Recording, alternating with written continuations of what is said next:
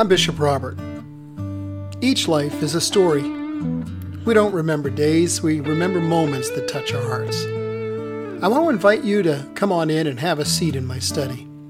Let's you and I spend a few minutes together and consider a verse of Scripture and how to apply it to those moments that fill up our lives. My hope is that it speaks to your heart, your mind, and your soul, and I hope you'll be back often. Welcome.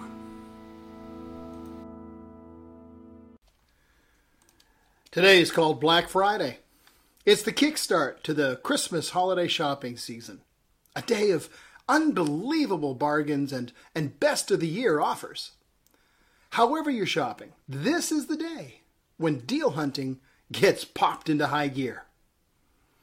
And have I got a deal for you? Now, we'll get to that in just a moment. But first, welcome to Mornings with Bishop Robert. Thanks for joining me on the top spot on the internet for coffee with a cleric. Mm. What a way to start your day. You know, my goal is to introduce people to the Jesus they never knew and help them get to know him and his word personally and better. So if our time together today speaks to your heart, let me invite you to like, subscribe, and share with a friend. Also, if you join our email list, you'll get a free copy of my book, Count to One. And you'll also get Mornings with Bishop Robert sent directly to your inbox every single day. Bunch of other great benefits too, so click the link in the description. You'll find out all you need to know. Did you know Black Friday wasn't always a good thing? The first commercial use of the term was in 1869 when two investors tried to buy as much gold as possible, all at the same time, driving up the price artificially, intending to sell at the higher price.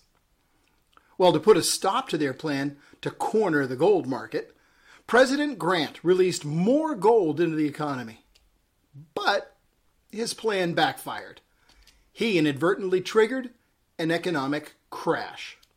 The stock market dropped 20%, all foreign trade stopped, and the bottom fell out of the corn and wheat prices too. It was a disaster of massive proportions, and the name Black Friday was born.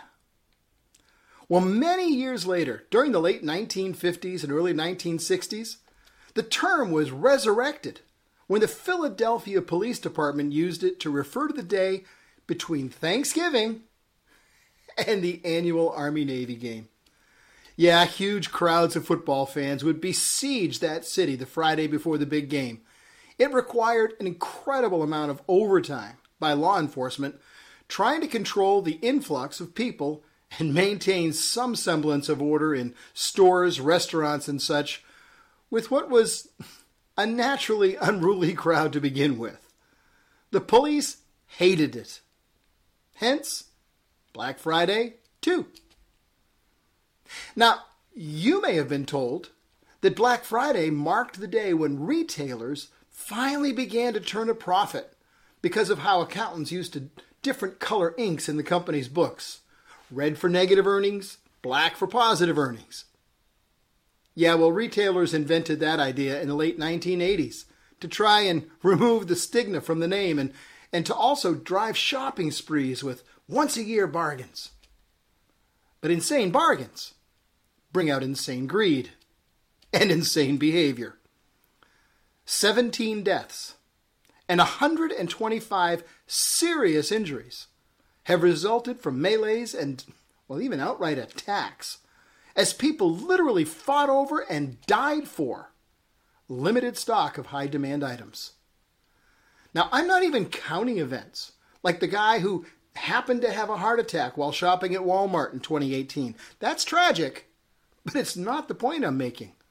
I'm talking about things like being shot, stabbed, pepper sprayed, and trampled.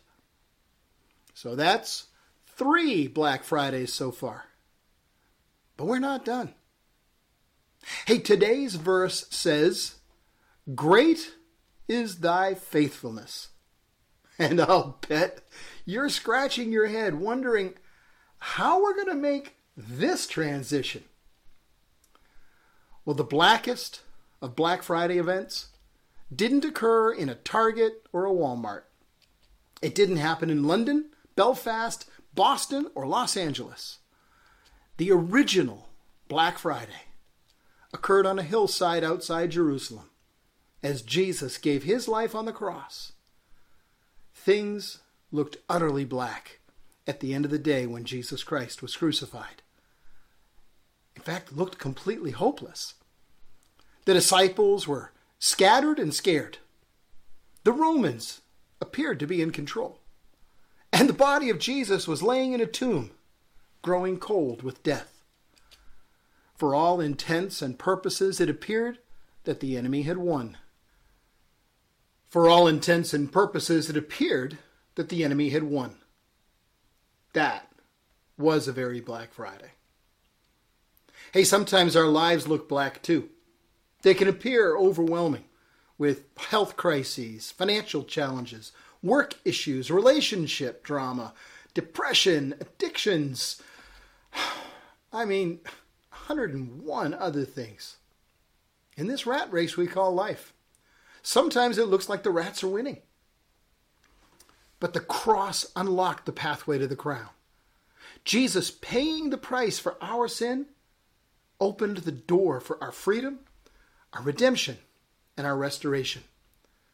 The original Black Friday got turned inside out by his resurrection. Looked like Jesus had lost every chance of victory, but that was not the case at all. The resurrection was the event that changed everything. The cross made a bargain of a lifetime available to you and me. And it still does.